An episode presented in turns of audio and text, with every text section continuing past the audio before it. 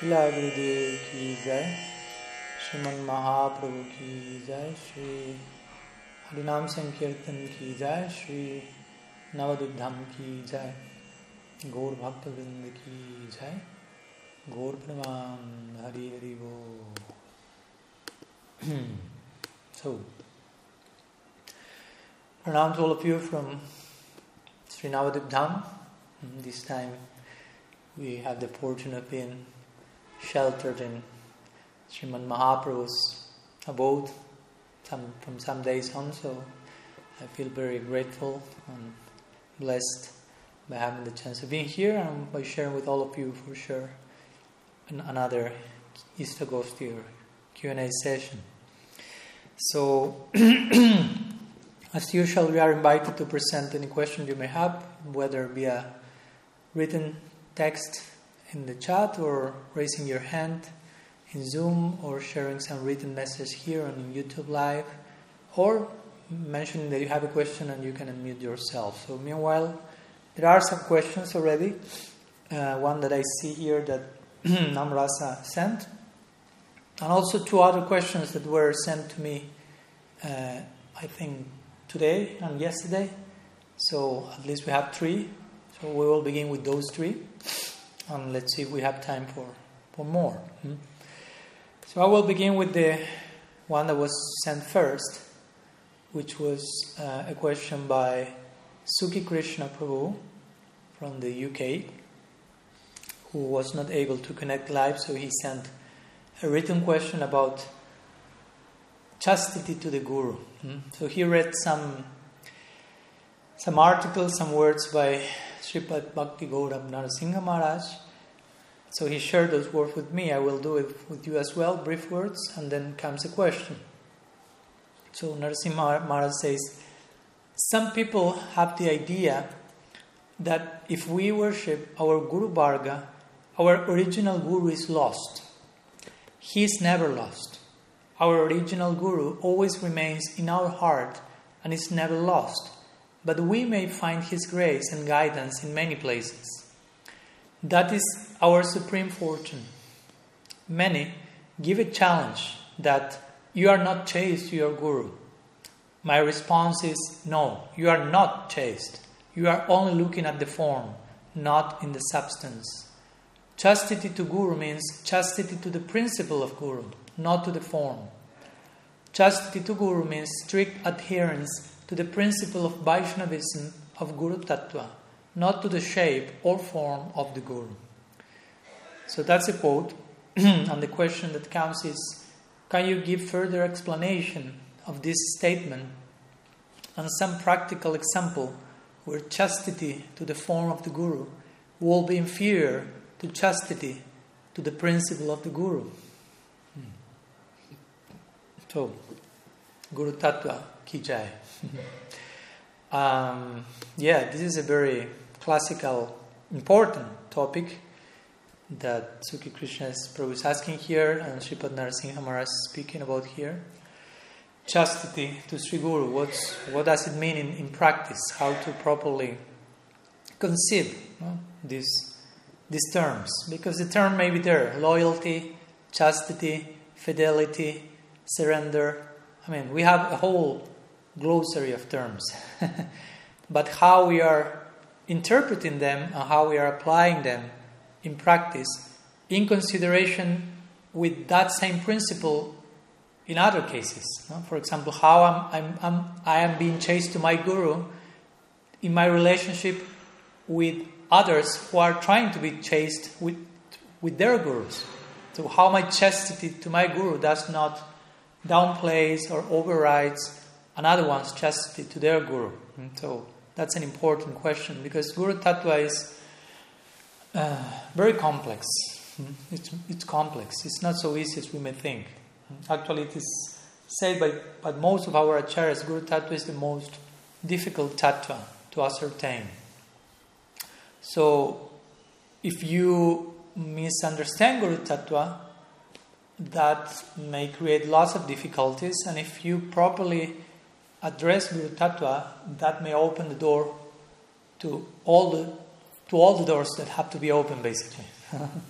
So it's very crucial for us to have a very, very comprehensive, mature, uh, Saragrahi like, essence like understanding of Guru Tattva because if that's not there, that really can um, damage our whole devotional enterprise. Our whole devotional project may go even to ruin if we do not properly embrace this principle. We know this is one of the uh, namaparadhas we have to avoid, which is almost stated twice in the famous list of ten. The first one and third one is almost the same, but just in case, to say twice. Do not offend the sadhu and do not offend the guru, hmm, which the two may be connected intimately, maybe synonymous to one point. But the necessity is there to be emphasized. So, so what's the idea here? Hmm? guru as an individual and Guru as a principle. Hmm? Vyasti Guru, Samasti Guru, basically. Hmm? Vyasti Guru refers to the person, to the localized representative of the agency of Guru Tattva, hmm? which may take the form of our own Diksha Guru or Siksha Guru, whoever. And then we have the Samasti Guru, hmm?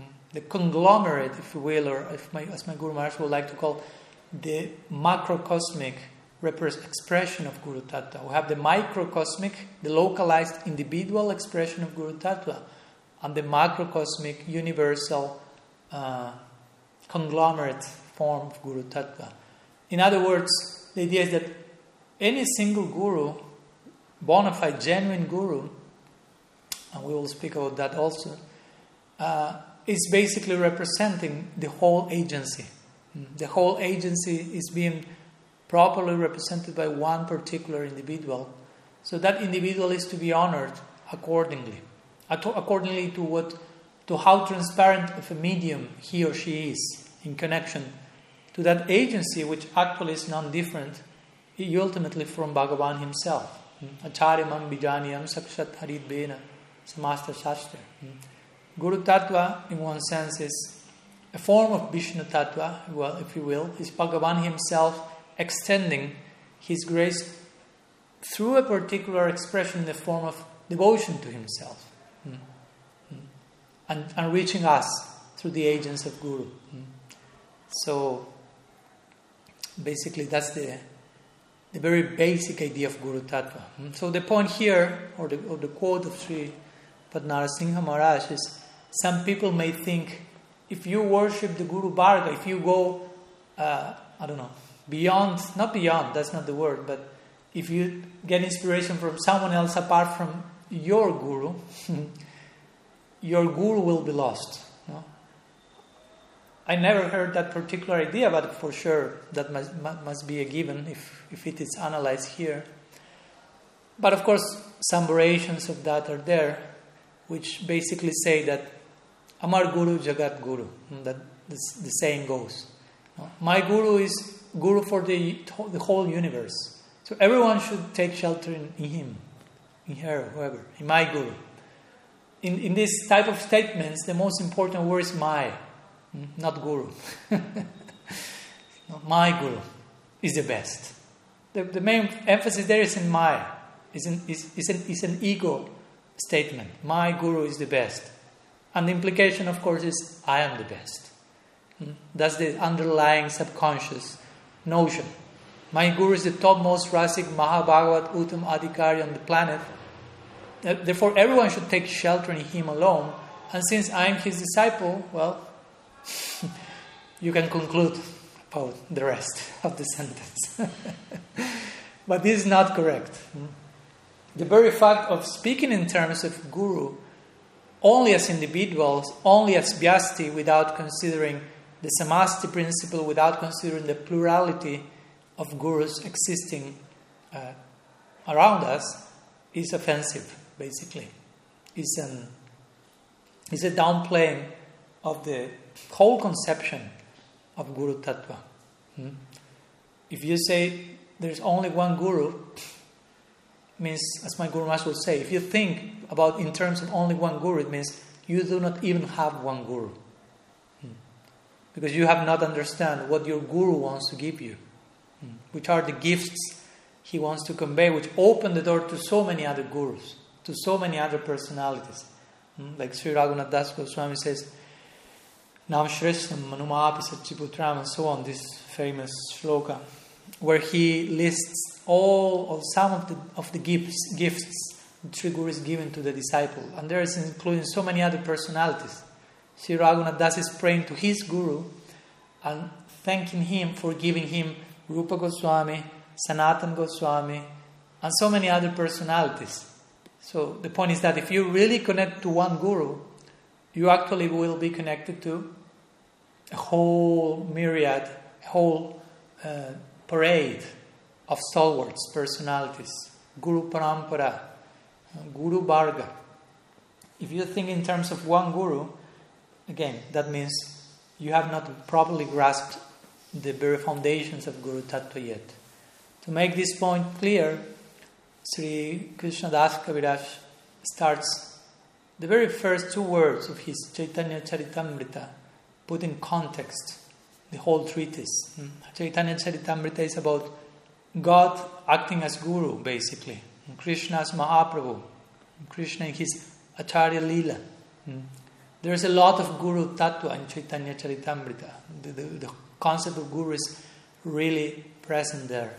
So, how this treatise begins, which are the very two words of the treatise, Bande Gurun, not Bande Guru, Sri Charanarabindam, which is a singular way of addressing my Gurudev. But Bande Gurun means I offer my bandhanam, my pranam, to all my gurus, to the spiritual masters, in plural. So, right at the very onset of, the, of this most important treatise for us Gaudiyas, the principle of plurality of gurus is established. So, we are to think in terms of plurality of gurus. Of course, this should not be done in, the, in, in, in a way that uh, confuses us or dilutes our attention because sometimes also we hear this type of claims that actually can become an excuse mm, not to take shelter in the parampara saying, oh, I don't want just to limit myself to one guru, so that's why I'm not accepting initiation, basically. I want to, to have so many gurus. so, but the, that type of idea actually shows you do not understand what does it mean to take shelter in one guru it's not limited to that particular person. It may seem so in the beginning, and we may need to, to concentrate in one single personality in the beginning, but eventually we will realize that person is not alone. Hmm. That person is not only having his own guru, Diksha guru, and Siksha gurus, and God brothers and God sisters, and gifting me with so many God brothers and God sisters to myself, but also that person, Sri Guru, eventually will be advanced and realize he's, he's established in a particular, in, in, in, at least in some cases, in a particular position in the lila, and so many other personalities are with him, and he wants to connect me with them. So, so many other further gurus are there, both in Sri Guru's presentation as a sadhaka, as well as his presentation as a siddha. Hmm. the Srimad Bhagavatam itself mentioned this point over and over again. Nahi ekashmat guru orgyanam sustiram sat supushkalam brahmai tadadvitiyam by gyati bahutareshivi. Which means the absolute truth is absolute. Therefore, not there's no possibility of one single guru being able to fully convey all that the absolute is about. Therefore, more than one guru is necessary to gain uh, comprehensive knowledge about the Absolute. The Bhagavatam is saying that. I'm not saying that, I'm just repeating. so, again, this principle is there from day one. Hmm. So, by honoring, properly honoring our parampara, Guru is not lost. We have been speaking about this from different aspects. So, here is some question that Suki Krishna is mentioning. You know, as a practical example where chastity to the form of the guru will be inferior to chastity to the principle of the guru. Well, many many examples. One one typical one is to say, "My guru said this," and and you may say, "Well, but your guru is not independent from his guru and the whole parampara. So you have to see what your guru is saying in the light of the original Gaudiya Siddhanta. To give a classical practical example, at times Srila Prabhupada says, we said we fall from Golok Vrindavan. So you may, in the name of being chaste to Prabhupada, just basically embrace that teaching. But what happens if eventually you realize the Goswamis are not saying that? The Gaudiya Siddhanta is not that we fall from Golok. What will you do? In the name of being chaste to Prabhupada, you will reject the six Goswamis? Hmm? That's, it. That's a, a practical example of chastity to one guru, to the form of the guru, if you will, hmm? by, in one sense, rejecting the principle of the guru, hmm? the plurality of gurus that is uh, giving validation to the present acharyas. So we shouldn't engage in that way. We should try to harmonize whatever apparent discrepancies hmm, are there. So that's one example, and of course, many in that same line. My guru said this, my guru said that. When engaging in Gaudiya debate, for example, many devotees are not properly trained or prepared for that. And with this, I'm not only meaning philosophically educated, but they sometimes they do not even know the proper sequence of how to address a particular Siddhantic point. And, and basically, the, the main claim is my Gurudev said this. My Gurudev said this. And, and that's the all in all. I don't care. Basically, they're saying in many cases, I don't care for who, whatever anyone else is saying. My Gurudev said this. but I can say to him, oh, my Gurudev said this. And you say, oh, my Gurudev said this. And we can, for eternity, just say, my Gurudev said this. So we should find some consensual uh, scriptural canon, common point, where all of us Gaudiyas can agree and take as a reference whenever we are discussing a particular topic instead of just being chaste, if you will, to our guru. Hmm. so chastity is not necessarily chastity. Generally, the ones who make lip service to the notion of chastity, shouting about that, are the ones who understand that the, the less. Hmm. And one thing is chastity, as my Guru Maharaj will say, another thing is purity. Hmm. So chastity is more like a mechanical, forced uh, attempt to remain faithful, if you will, while purity has to do with a more, much more substantial understanding of the real intention of, of the parampara of Guru Tattva and aligning oneself with that. Hmm?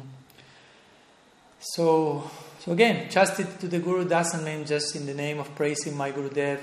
For example, that can happen also. In the name of glorifying my Gurudev, I'm uh, downplaying others, person, other personalities. Hmm? But also, that doesn't mean, for example, what I say before.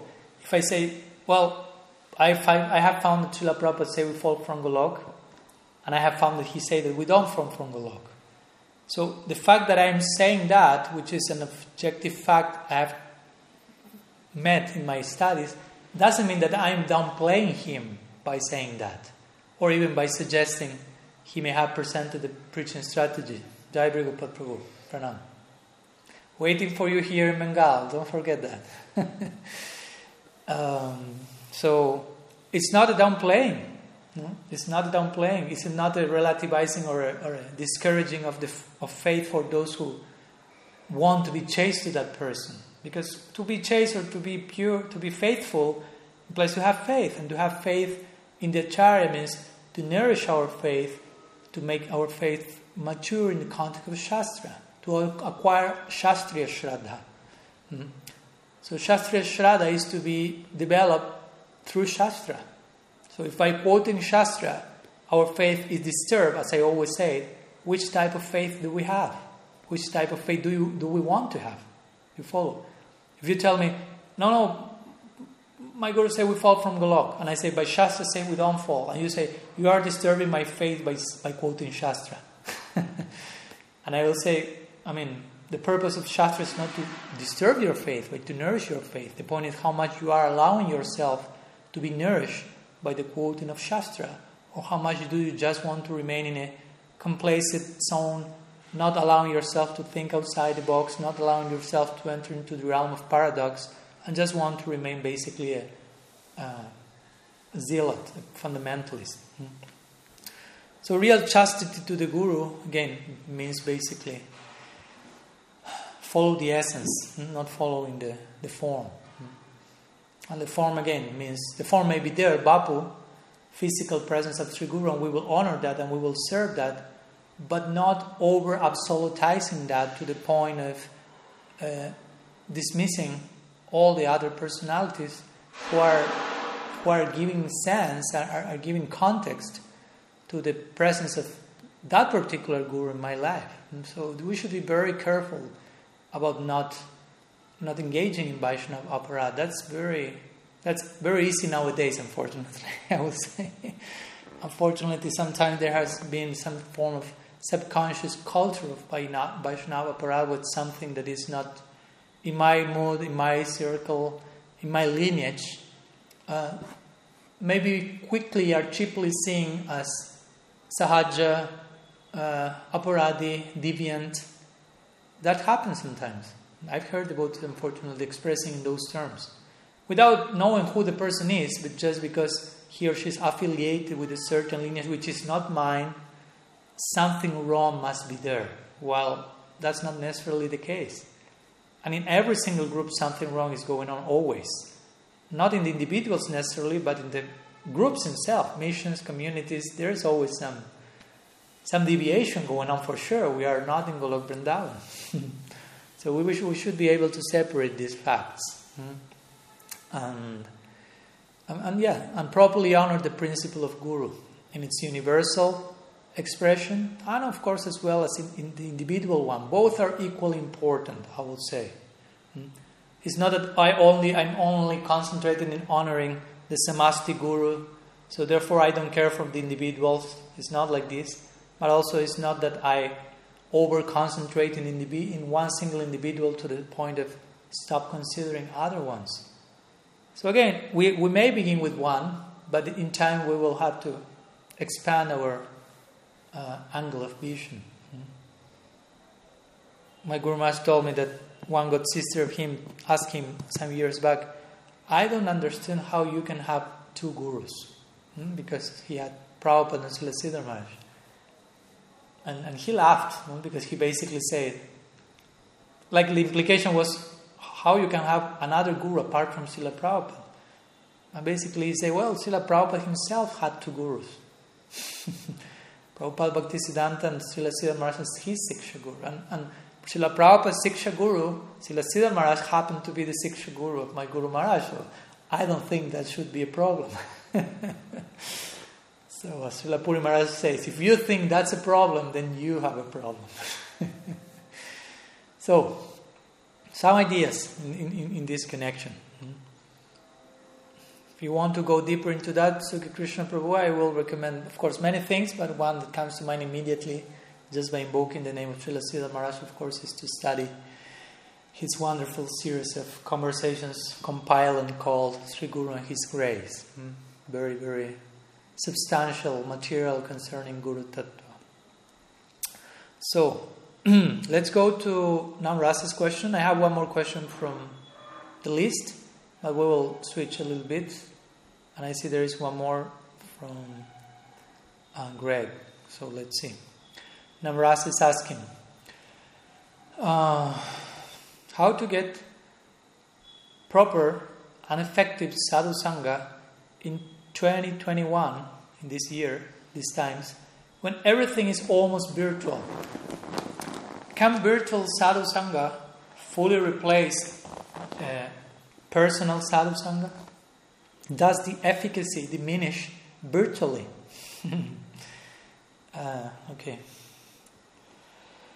So yeah, this is a question that sometimes have been presented. Um, I think you have you yourself have made not not the same question for sure, but a similar one some months back. I think so. In in one Facebook thread, if I'm not mistaken, and I share with you some link to an article by Sri Bhakti Yankesi Maharaj called Shastriya Sadhu Sangha. So it seems it's, it is a concern for you, and it is, it is a healthy one, so it's important because it should be a concern for all of us in the sense that shows some preoccupation with the present dynamics of the world and, and all that it may create in the name of uh, mm, like diluting our experience of possibility of sadhu sangha. So I, I wouldn't necessarily reply, of course, in black and white terms, saying yes, no, because so many things can be said that, that are happening because of this. On one side, one, on one side, one could say you are not able to meet Vaishnavas so often in person, but also you could say due to the COVID dynamics, if you want, so many more online Harikatha and Sadhusanga has been available more than ever before. At least that's my experience in our particular Sangha, and I don't think that's, that is the exception to the rule. So, in one sense, one could say there's much more availability for hearing Harikatha, and on the other sense, of course, one could say yes, but the in person experience is, is not that available. So, again, it's not black and white. So I think we should see both sides of the spectrum. Uh, also, I will say that, um, as we also spoke about, this is a very particular time for us to appreciate the possibility of in person sadhusanga because sometimes when we have or we had that chance, we didn't take full advantage because we took for granted, well, I can go another day he's living just nearby. The program is every week, blah, blah, blah. so we kind of procrastinated and, and, and, and, and, not gave ourselves fully, didn't invest ourselves fully in the experience of in person sadhusanga. So now we are thrown into a pool of, of, of separation, if you will. so that can make our heart grow fonder, hopefully, and, and, and make us increase our longing for for that to value in the distance. Now, the distance always, I always give this example that my Guru Maharaj also gives of detachment. No, detachment means not becoming indifferent by taking a distance from something and learning to see that something from the distance and seeing things that you were not able to see when you were not in that distance. No, like if I put my hand too close to my eye, I cannot see my hand any longer. It's too close. I lose sight if, if you will, of what the hand is. I forgot. I forget that I have a hand, basically. but when I put it on, on a particular perspective, oh, I can see the hand. It's not that far that I, I lose sight of it, but it's not so close that I, I, I lose, I, lose sight of it. too far, too close, I lose sight of it. So, similarly, uh, one could say these particular world dynamics are creating some distancing that we can appreciate from that perspective those things that sometimes were too close that we got accustomed to that. No? That it, it, it became part of ordinary life, basically, daily life. We have that potential of making extraordinary daily aspects of our life to make them ordinary by getting just accustomed, like swallowing like a mechanical thing. Okay, yeah, this is this, this, that. And, and, and of course, sadhu sangha is not that. Sadhu sangha is not a social convention sadhusanga is not a, I don't know, something that I have to do once a week or something like this, like putting my card in the, in the, in the work, my job. But it's something crucial. That is something that, that I really need to invest myself fully, 100% from tip to toe. So I think that these present world dynamics are a good, good moment for us to really be introspective and ask ourselves how to reapproach sadhu sangha. How I was approaching sadhu sangha before all this, and how I would like to do that eventually if the world dynamics becomes normalized, if that happens at all. and if that doesn't happen at all, at all, still all of us have chance for in-person sadhu sangha. I don't think that it's totally impossible. So that's also another way of saying that now we have some obstacles, quote unquote, that are make are making our in-person sadhusanga more difficult than before. So we have the choice. Do I use that as an excuse and I may play the victim? So no, I cannot go to the temple because of this or that. Or I nourish from the obstacles and I make those obstacles make my longing increase and then pursue that sadhu sangha as usual as before or even more. Because that's it. When, when there's proper longing, the obstacles are just increasing the quality of our approach, basically. Hmm?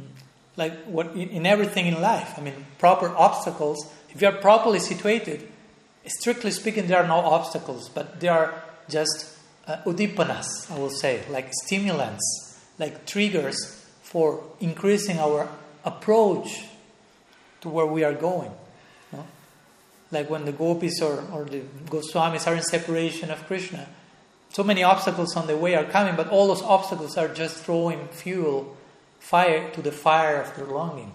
So, in the same way, we could say COVID as an obstacle, but it's an obstacle that comes to nourish our longing hmm, and to make us, to, to put us in a particular test, no? under test, like to see ourselves and say, okay, let's see how do I, I mean, how do I conduct myself? I'm being put to test. I have two options here. I can play the victim. I use this COVID dynamics as an excuse, huh? or I can use this as the perfect reason to nourish my longing. And despite the so-called obstacles, I want to show myself, to show my Gurudev, to show my Istadev, how much I, I cherish this. So I don't care there are obstacles. I will, I will go to the temple, I will cherish sadhu sangha, and if there are obstacles, they should never be an excuse. I mean, we should never think something is an ex- obstacle to my sadhu sangha. We should an, an, an act accordingly. Oh, it's an obstacle, so my sadhu sangha became diluted. No. If something is in connection to the object of my longing, whatever comes in the way of that is there to increase my longing. That should be our conclusion. I mean, we should have certain objects of longing, if you will, certain goals in life that we know we want to increase our attachment in that direction, our love in that direction, our affectionate disposition in that direction. If, and of course, if you say that, if you say that and you pray for that, be sure the tests will come. Not to, to, to, to make you leave that conviction, but to really nourish that. So that will, this will be an example for me. Hmm? So again, with this, I'm not saying COVID kijai and, and let forever re- these dynamics remain on Earth. But I mean, it may happen, and if that doesn't happen, some other obstacles will be there for sure. Don't forget that we are not in Golok Vrindavan, so so that's my point. Now we, we may be. I'm not saying you're doing that, but we may be just complaining. Oh, because of COVID, I cannot do this. But before COVID, we have some other work to, to complete in that part. Because of my job, I cannot do this. Because of this, I cannot do... Now it's COVID. Now it's the perfect excuse not to do all the things that we know we should do. but even after COVID is solved, something else may happen. Something else will happen for sure. But again, that something else is not there to be made an excuse for us. It's there to really increase our longing. So again, the same thing can be made an excuse, or the same thing can be igniting our passionate pursuit. It's about us. What do we choose? It's about how we invest our agency, how sincere we are, basically. So, in that sense, I will say, meanwhile, again, we should, before replying, if, if virtual meetings diminish the impact and so on, I will make the point that try to make them as person, as in person as possible. Because again, there's lots in virtual, great, but again, yes, there is some difference in direct sadhu sangha. So as much as you can, try to use these obstacles as udipanas, as stimulants. As as much as you have to resort to virtual meetings, if you are sincerely invested again in your own authenticity, efficacy won't be diminished at all. At all. Because again, sadhu sangha is not a physical affair. It's not just getting two bodies together and, and that warranties sadhu sangha. I mean, sadhu sangha doesn't mean just two bodies next to, the, to each other and we got the picture, sadhu sangha ki jai. Sometimes we may do that, no? And we are 51 in the picture, and it's nice, of course, hold the ball, but the picture is not enough. No? The group picture is nice, we upload that and many likes are there. but that's that's not the, the, the gist of the whole thing.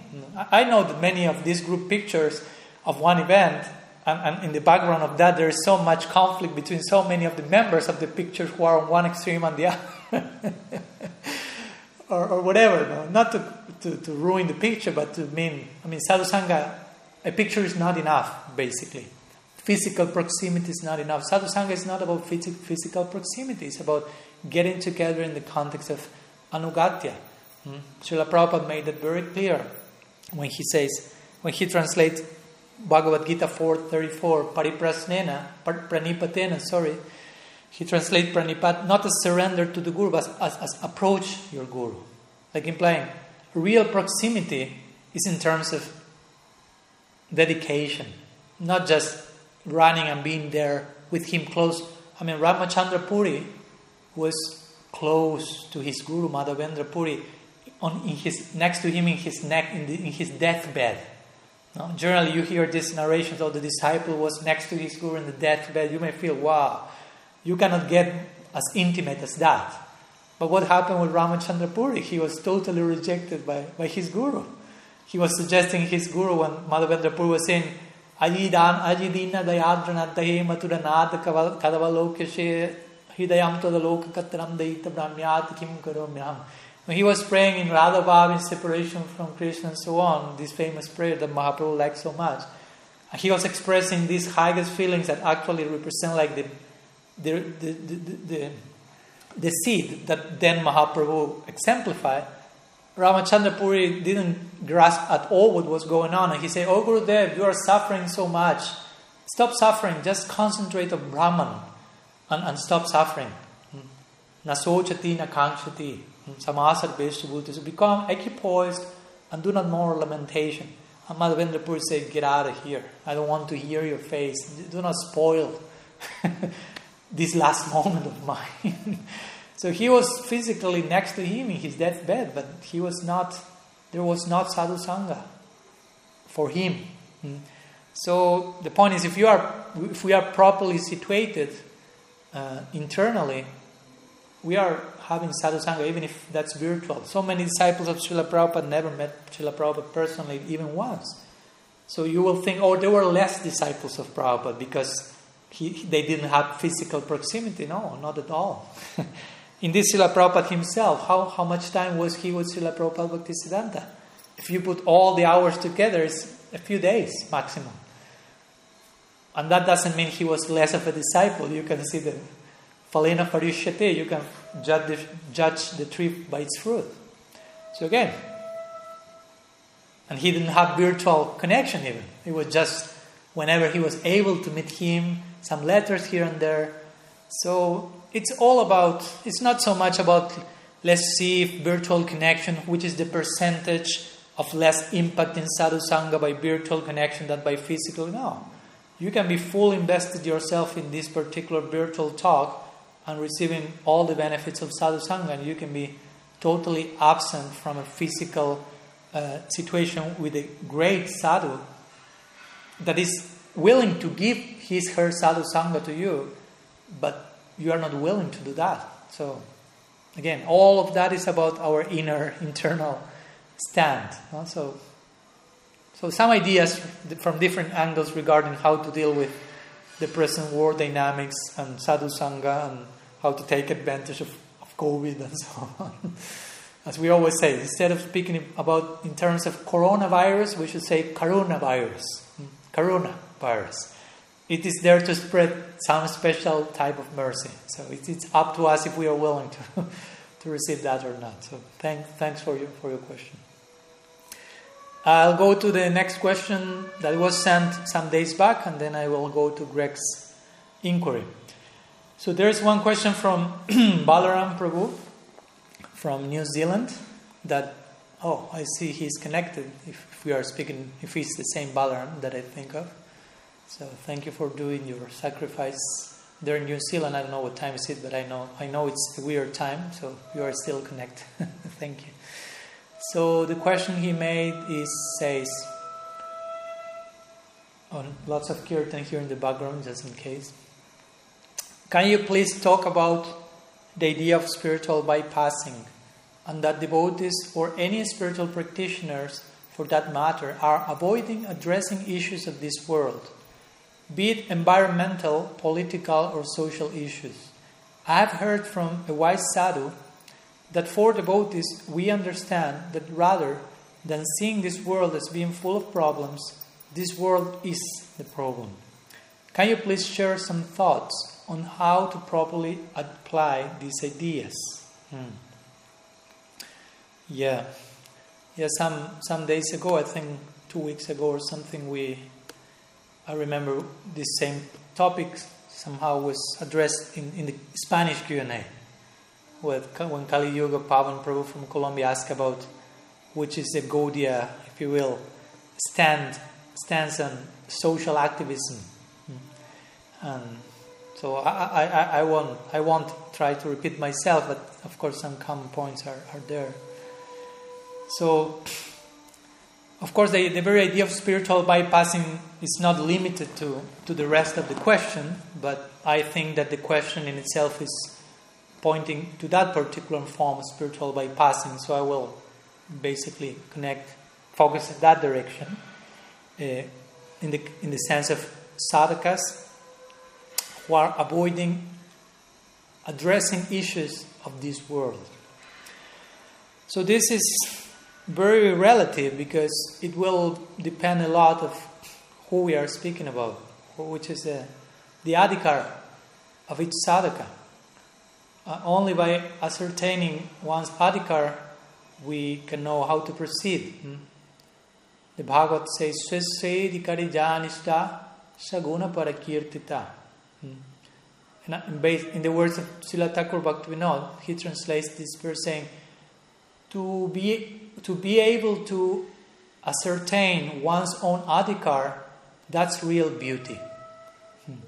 The Bhagavatam says that's real virtue, but that's another way of saying it. So if you are capable to, to, to, to establish, to acknowledge, to ascertain basically where you are at, adhikara means adhikara, kara means to do, and adi means like like till here. So adhikara means this is my limit. I can do till here, basically. To, to recognize your, your limits, basically. Your present limits, in the context, of course, of embracing your potential, embracing all that is coming for you to upgrade yourself according to your potential, for sure. But also to acknowledge where I am at now. So the, I'm saying this why? Because you are asking about addressing issues in this world like environment issues, politics, social issues. But the point is, according to your adhikar, you may need to do those things or you may not need to do those things. So, in some cases, that may be a, a type of a form of bypassing, a form of avoidance. And in other cases, it may be just a necessary thing to do for you to, to render a better service. Hmm? And, and naturally, you won't be interested in those. So, so there are different degrees of this. This is not just like one size fits all. Hmm? So, yes, the example you have given that actually comes from, from my Guru Maharaj is sometimes people will speak in terms of the world. There are so many problems in the world, such as the ones you mentioned environmental, social, political issues, and whatnot. Long list. But from another perspective, hmm, there are no problems in the world, but the world is a problem. Not in the spirit of uh, rejecting the world hmm, and saying, oh, this world is Maya, everything is bad here, we are to reject this, because that's not the, the Gaudiya stance. Nanirbino Natishakto, Bhakti Yoga. A devotee aspires to attain perfection in bhakti by becoming not too attached and not too detached, having the proper middle path stance to deal with matter in a successful way, basically. So, but the world is a problem in the sense of the world is a riddle to be solved, basically. The world is a puzzle to be deciphered, if you will, whatever the, the, the, the, example you want to give. In that sense, it's a problem it is a problem for us still, yeah, still is a problem for us. Mm? Mm. in, ultimately, the word is not a problem, the problem is in us. Yeah. so it's not that we are blaming planet Earth or, or anyone outside of us. And even we shouldn't blame ourselves in the sense of blame and, and, and guilt and shame. But we should take healthy responsibility according to the type of vision we choose to maintain, hmm? the angle of vision we still keep in ourselves. Because that's the lens that will take us to see the world in a particular way or another. Hmm? And as we see, as Mahaprabhu gave the example, the potential is that you can see everything in this world as a reminder of Krishna Lila. Everything in this world can speak to you about your positive culture of devotion. Mm. Whenever he saw an extension of water, he thought in terms of the Jamuna. Whenever he saw a little tract of land, he thought about Govardhan. Whenever he saw a tree or blade of grass, he paid his respects by finding Guru Tattva there. So that's there again. The water is there, the land is there, the trees, the grass is there. the question is are we seeing Govardhan, Jamuna, and Guru Tattva, or what are we seeing? So, of course, the conclusion is the adjustment is internal. Oops. Can you hear me? Interestingly, the, the light went off, yeah, but but internet is still there. So, what to do?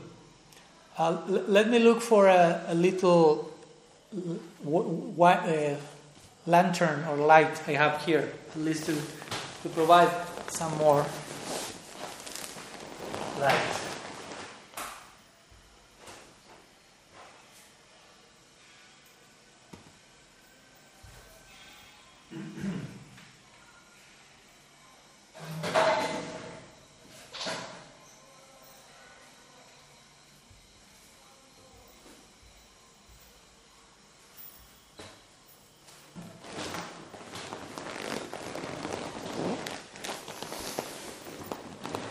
Okay.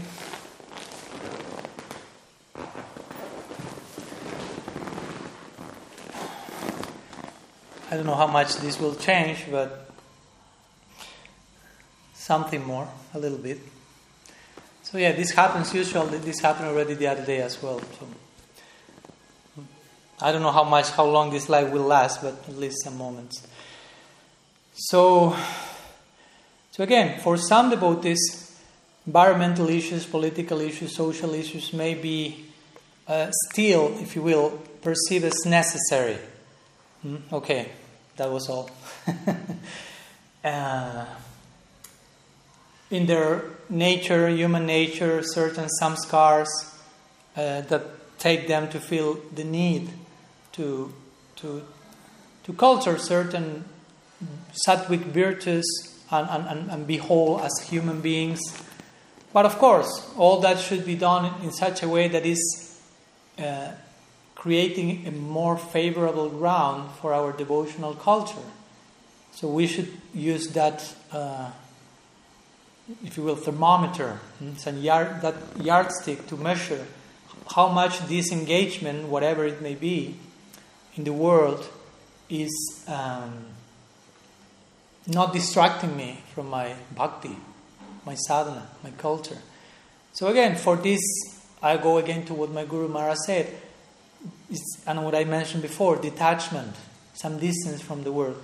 Before trying to enter into the world and, and, and, and transform the world and create a change in the world, take a distance and try to first understand the nature of the world. Because if you just run to the world without understanding what's the world, without understanding principles such as samsara, karma, Srishti Lila, mm, all these foundational concepts that we need to understand, Maya Shakti. If you don't understand how all these operate, you may just run to the world to become trapped in it and not be very able to change nothing for anything for good. Mm. You may just become bewildered by its influence. So that's why sometimes we are advised to take a distance. With this, doesn't mean a physical distance. This doesn't mean you have to live in a cave on the mountain. Hmm?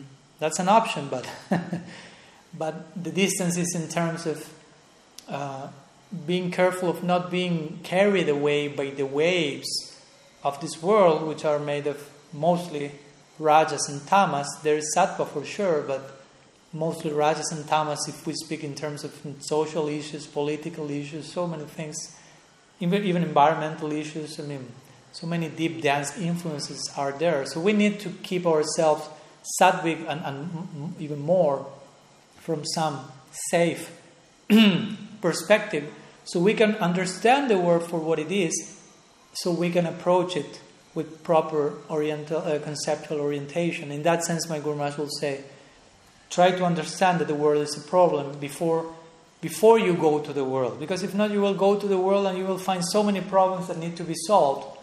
That, that means that you have not taken the time to first understand the world for what it is, which is this is a problem in itself, in the sense this is something to be solved. And to be solved doesn't mean I have to get the whole population of the planet free from samsara, because that won't happen. That's not what the world is. Hmm? Anadi karma, Shristi Lila means the show must go on. this is going continuously for eternity. Unlimited number of jivas, unlimited number of universes. So, yes, the problem has to end for us as an individual to begin with. And the more we were able to solve that problem, the more we'll be able to extend that solution to other participants of this Shristi Lila. Hmm? So, I, was, I will emphasize that. Of course, how that takes form in the life of each devotee, that's a very particular thing according, again, to each one's adhikar. But we should remain very much uh, aware and thoughtful about how each of my movements are affecting me, for good or for bad. Hmm? Whatever I'm doing, we should remain like aware of how is this affecting me, how I'm reacting to that, not just enter into survival mode or automatic mechanical mode and just doing stuff without thinking about which is a result of that. Because we are, we are after a result, we are after the result, Prem Prayojan. So this is not something that will happen just by pressing a button one day and, and everything else follows suit automatically. No. It's a daily, daily reassurance, re, daily reacceptance of the ideal, and that requires hmm, inner attention basically. Where I'm going today, where I'm going the day after tomorrow. Hmm? I'm still tomorrow and so on. I'm always going in the same direction because sometimes I make God distracted. And if I'm not aware that I got distracted, I may continue in that distracted direction for who, know how, who knows how long. That can happen. And you realize, oh, the last days, hours, minutes. I mean, a short sample of that happens, for example, when the Buddhists chant japa. No? To give an example, you are chanting and you are trying to concentrate in Srinam to hear the name, but at some point your mind goes shopping somewhere else. But you didn't real, you don't realize that distraction is happening. So you just go with the flow, if you will. And you go and you go and you go and you start to think about so many other things that has not, have nothing to do with your chanting. And maybe 5, 10, 15, hopefully not more, minutes have passed. And at one point you realize, I mean, what the hell I'm thinking about? And when that happened? And how one thought took me to the other, and that thought took me to the other. And from thing, from praying to Sri Sri Radha Krishna's mercy, I ended up thinking about who knows what. You feel the line with your most embarrassing, embarrassing distractions. so my point is that happened, and you didn't realize that happened. So that you will be, you, we are carried, and for some minutes the distraction took place, or for some hours. So the same thing can extend for hours, days, weeks, in, in another levels maybe, years, lifetimes. so we are coming from lifetimes of destruction. That's an important point to acknowledge. Brahmanda Brahmiti Kon. Hmm? Bhagavan Jiva. But now we are merciful, we are fortunate jivas. Because after such a journey, beginningless journey of destruction, and destruction, distraction and destruction. now we have been able to focus to properly honor our attention. So, so that's the, the, the, the way of counteracting this beginningless distraction. The, the opposite of distraction is attention. So the question is what I'm doing with my attention. Hmm? So, and, and, again, what all these in, in, involvements, engagements in the world, whatever issues that there may be, even family or even being in an ashram or even doing service, in the name of that, sometimes we may just be distracted. So many things can happen. What to speak of nowadays, social media dynamics. That's like an expl- brutal explosion of distraction. I mean, that's totally grotesque. I mean, so easily you can just throw yourself into a bottomless ocean of distraction. So, I mean, we need to, to, to really be disciplined as sadhakas. We need to honor our attention. That's the thing that we, the only thing we have to offer to Krishna, basically, especially now. Offering our attention, offering our focused prayer, our focused practice, our intentional focus, if you will. Hmm. So that takes time and that may, may be difficult, but that's a, a very glorious struggle that Krishna will take note of. Hmm. So basically that. Hmm. The rest, each one has to ascertain their own duties, basically, in this in this life, in this world. I cannot tell you that. You have to, you have to. Each of us, not you, Balaram or anyone, but every one of us has to really grow to the point of, of, of developing a sensitive way of detecting all these necessities and how all the things are hmm, affecting us in one direction or the other. So, I will go to the last question. There may be more, but I think that will be enough for today. It was a, a long day today. Uh, so, Greg is sending one question from UK. Jai Greg, pranam. Nice to see you. And uh, he's asking, can you please share a little about the role of acceptance in our practice and daily lives? yes, why not? So, well, I think in part I, I, I some things in my previous answer reply because Again, parikirtita. To, to, to acknowledge where you are, to acknowledge your adhikar, is real beauty. So I think, I, I mean, I will say something else, but I think that's like a, the crux, the crux of the whole thing. No? The Bhagavatam itself is like uh, inspiring us, pushing us to, to embrace this acceptance by saying, that's beautiful. No? And we may say, no, it's not beautiful. It feels terrible, horrible. to, to, to acknowledge where I am now, to acknowledge this and that particular thing that is going on in my life at present. But I will say, Saguna Parikirtita. That's real virtue. That's real beauty. And to not do that, then the verse continues. That's the opposite of that. To avoid acceptance, because that's acceptance basically.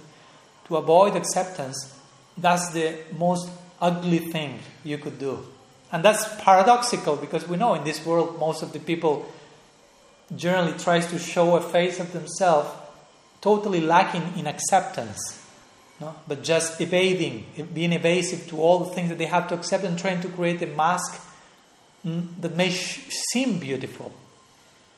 And the Bhagavatam says that's the ugliest thing you can do. Even though the whole world will say, How beautiful and you get the most likes by presenting that particular mask. and the opposite, opposite thing, which is again not that popular in, in nowadays world, to, sh- to accept your shortcomings, mm, to open yourself to vulnerability and the recognition of certain lackings or whatever, fears, doubts, in the context of being sincere, in the context of opening our hearts for mercy. Bhagavatam will say, it may not be popular, but that's real beauty. We are after real beauty. The, the, the, material world is not after real beauty. Material existence is all about false sense of beauty, false sense of what is beautiful, what is good for to show to the world, how I should behave. That's beautiful. That accepted socially. Blah blah blah. But we do not care for that. Sometimes we may have to make some little show if we are if we are working here and there. Blah, but we shouldn't. We should have very clear in our heart. We are not about that. Rupa Goswami said, "Gyan karma adi anabritam." Our type of bhakti, uttam bhakti, is not covered by karma. And Rupa Goswami, on the commentators, claim, or Rupa Goswami himself also, that that means that even though sometimes a devotee, for some social reasons, have to engage in some particular whatever social ritual or custom, hmm, so to not be seen as too weird, and, and that may go against his practice, internally he knows, I don't care for that. This has nothing to do with my bhakti. So we can apply that same notion to, to nowadays, no? to what is what is it, it is considered socially acceptable, beautiful, good nice, but in reality represent the ugliest possible thing because they totally lack acceptance of what's go, really going on in our lives. Try to imagine, I mean, what can be more horrible than to be totally evasive to what's going on in your life? To be totally evasive to reality, to give your back to reality. How can that be beautiful? Hmm. So the Bhagavatam is saying hmm, to, to be to, to accept hmm? all that you can accept today. Again, so many things we are expected to accept, but also there are so many lessons to, to go through, so many layers of acceptance. So we cannot swallow the whole cake in one single meal, if you will. we will die. It is too much. So, whatever I have to accept today, let that happen. I, I want to be available for that. That should be the disposition whatever Krishna, Srinam, my sadhana, the sadhu's mm, destiny want, wants to show to me today in the context of acceptance, I'm, I'm, I'm all for that. I mean, that's the purpose of my day.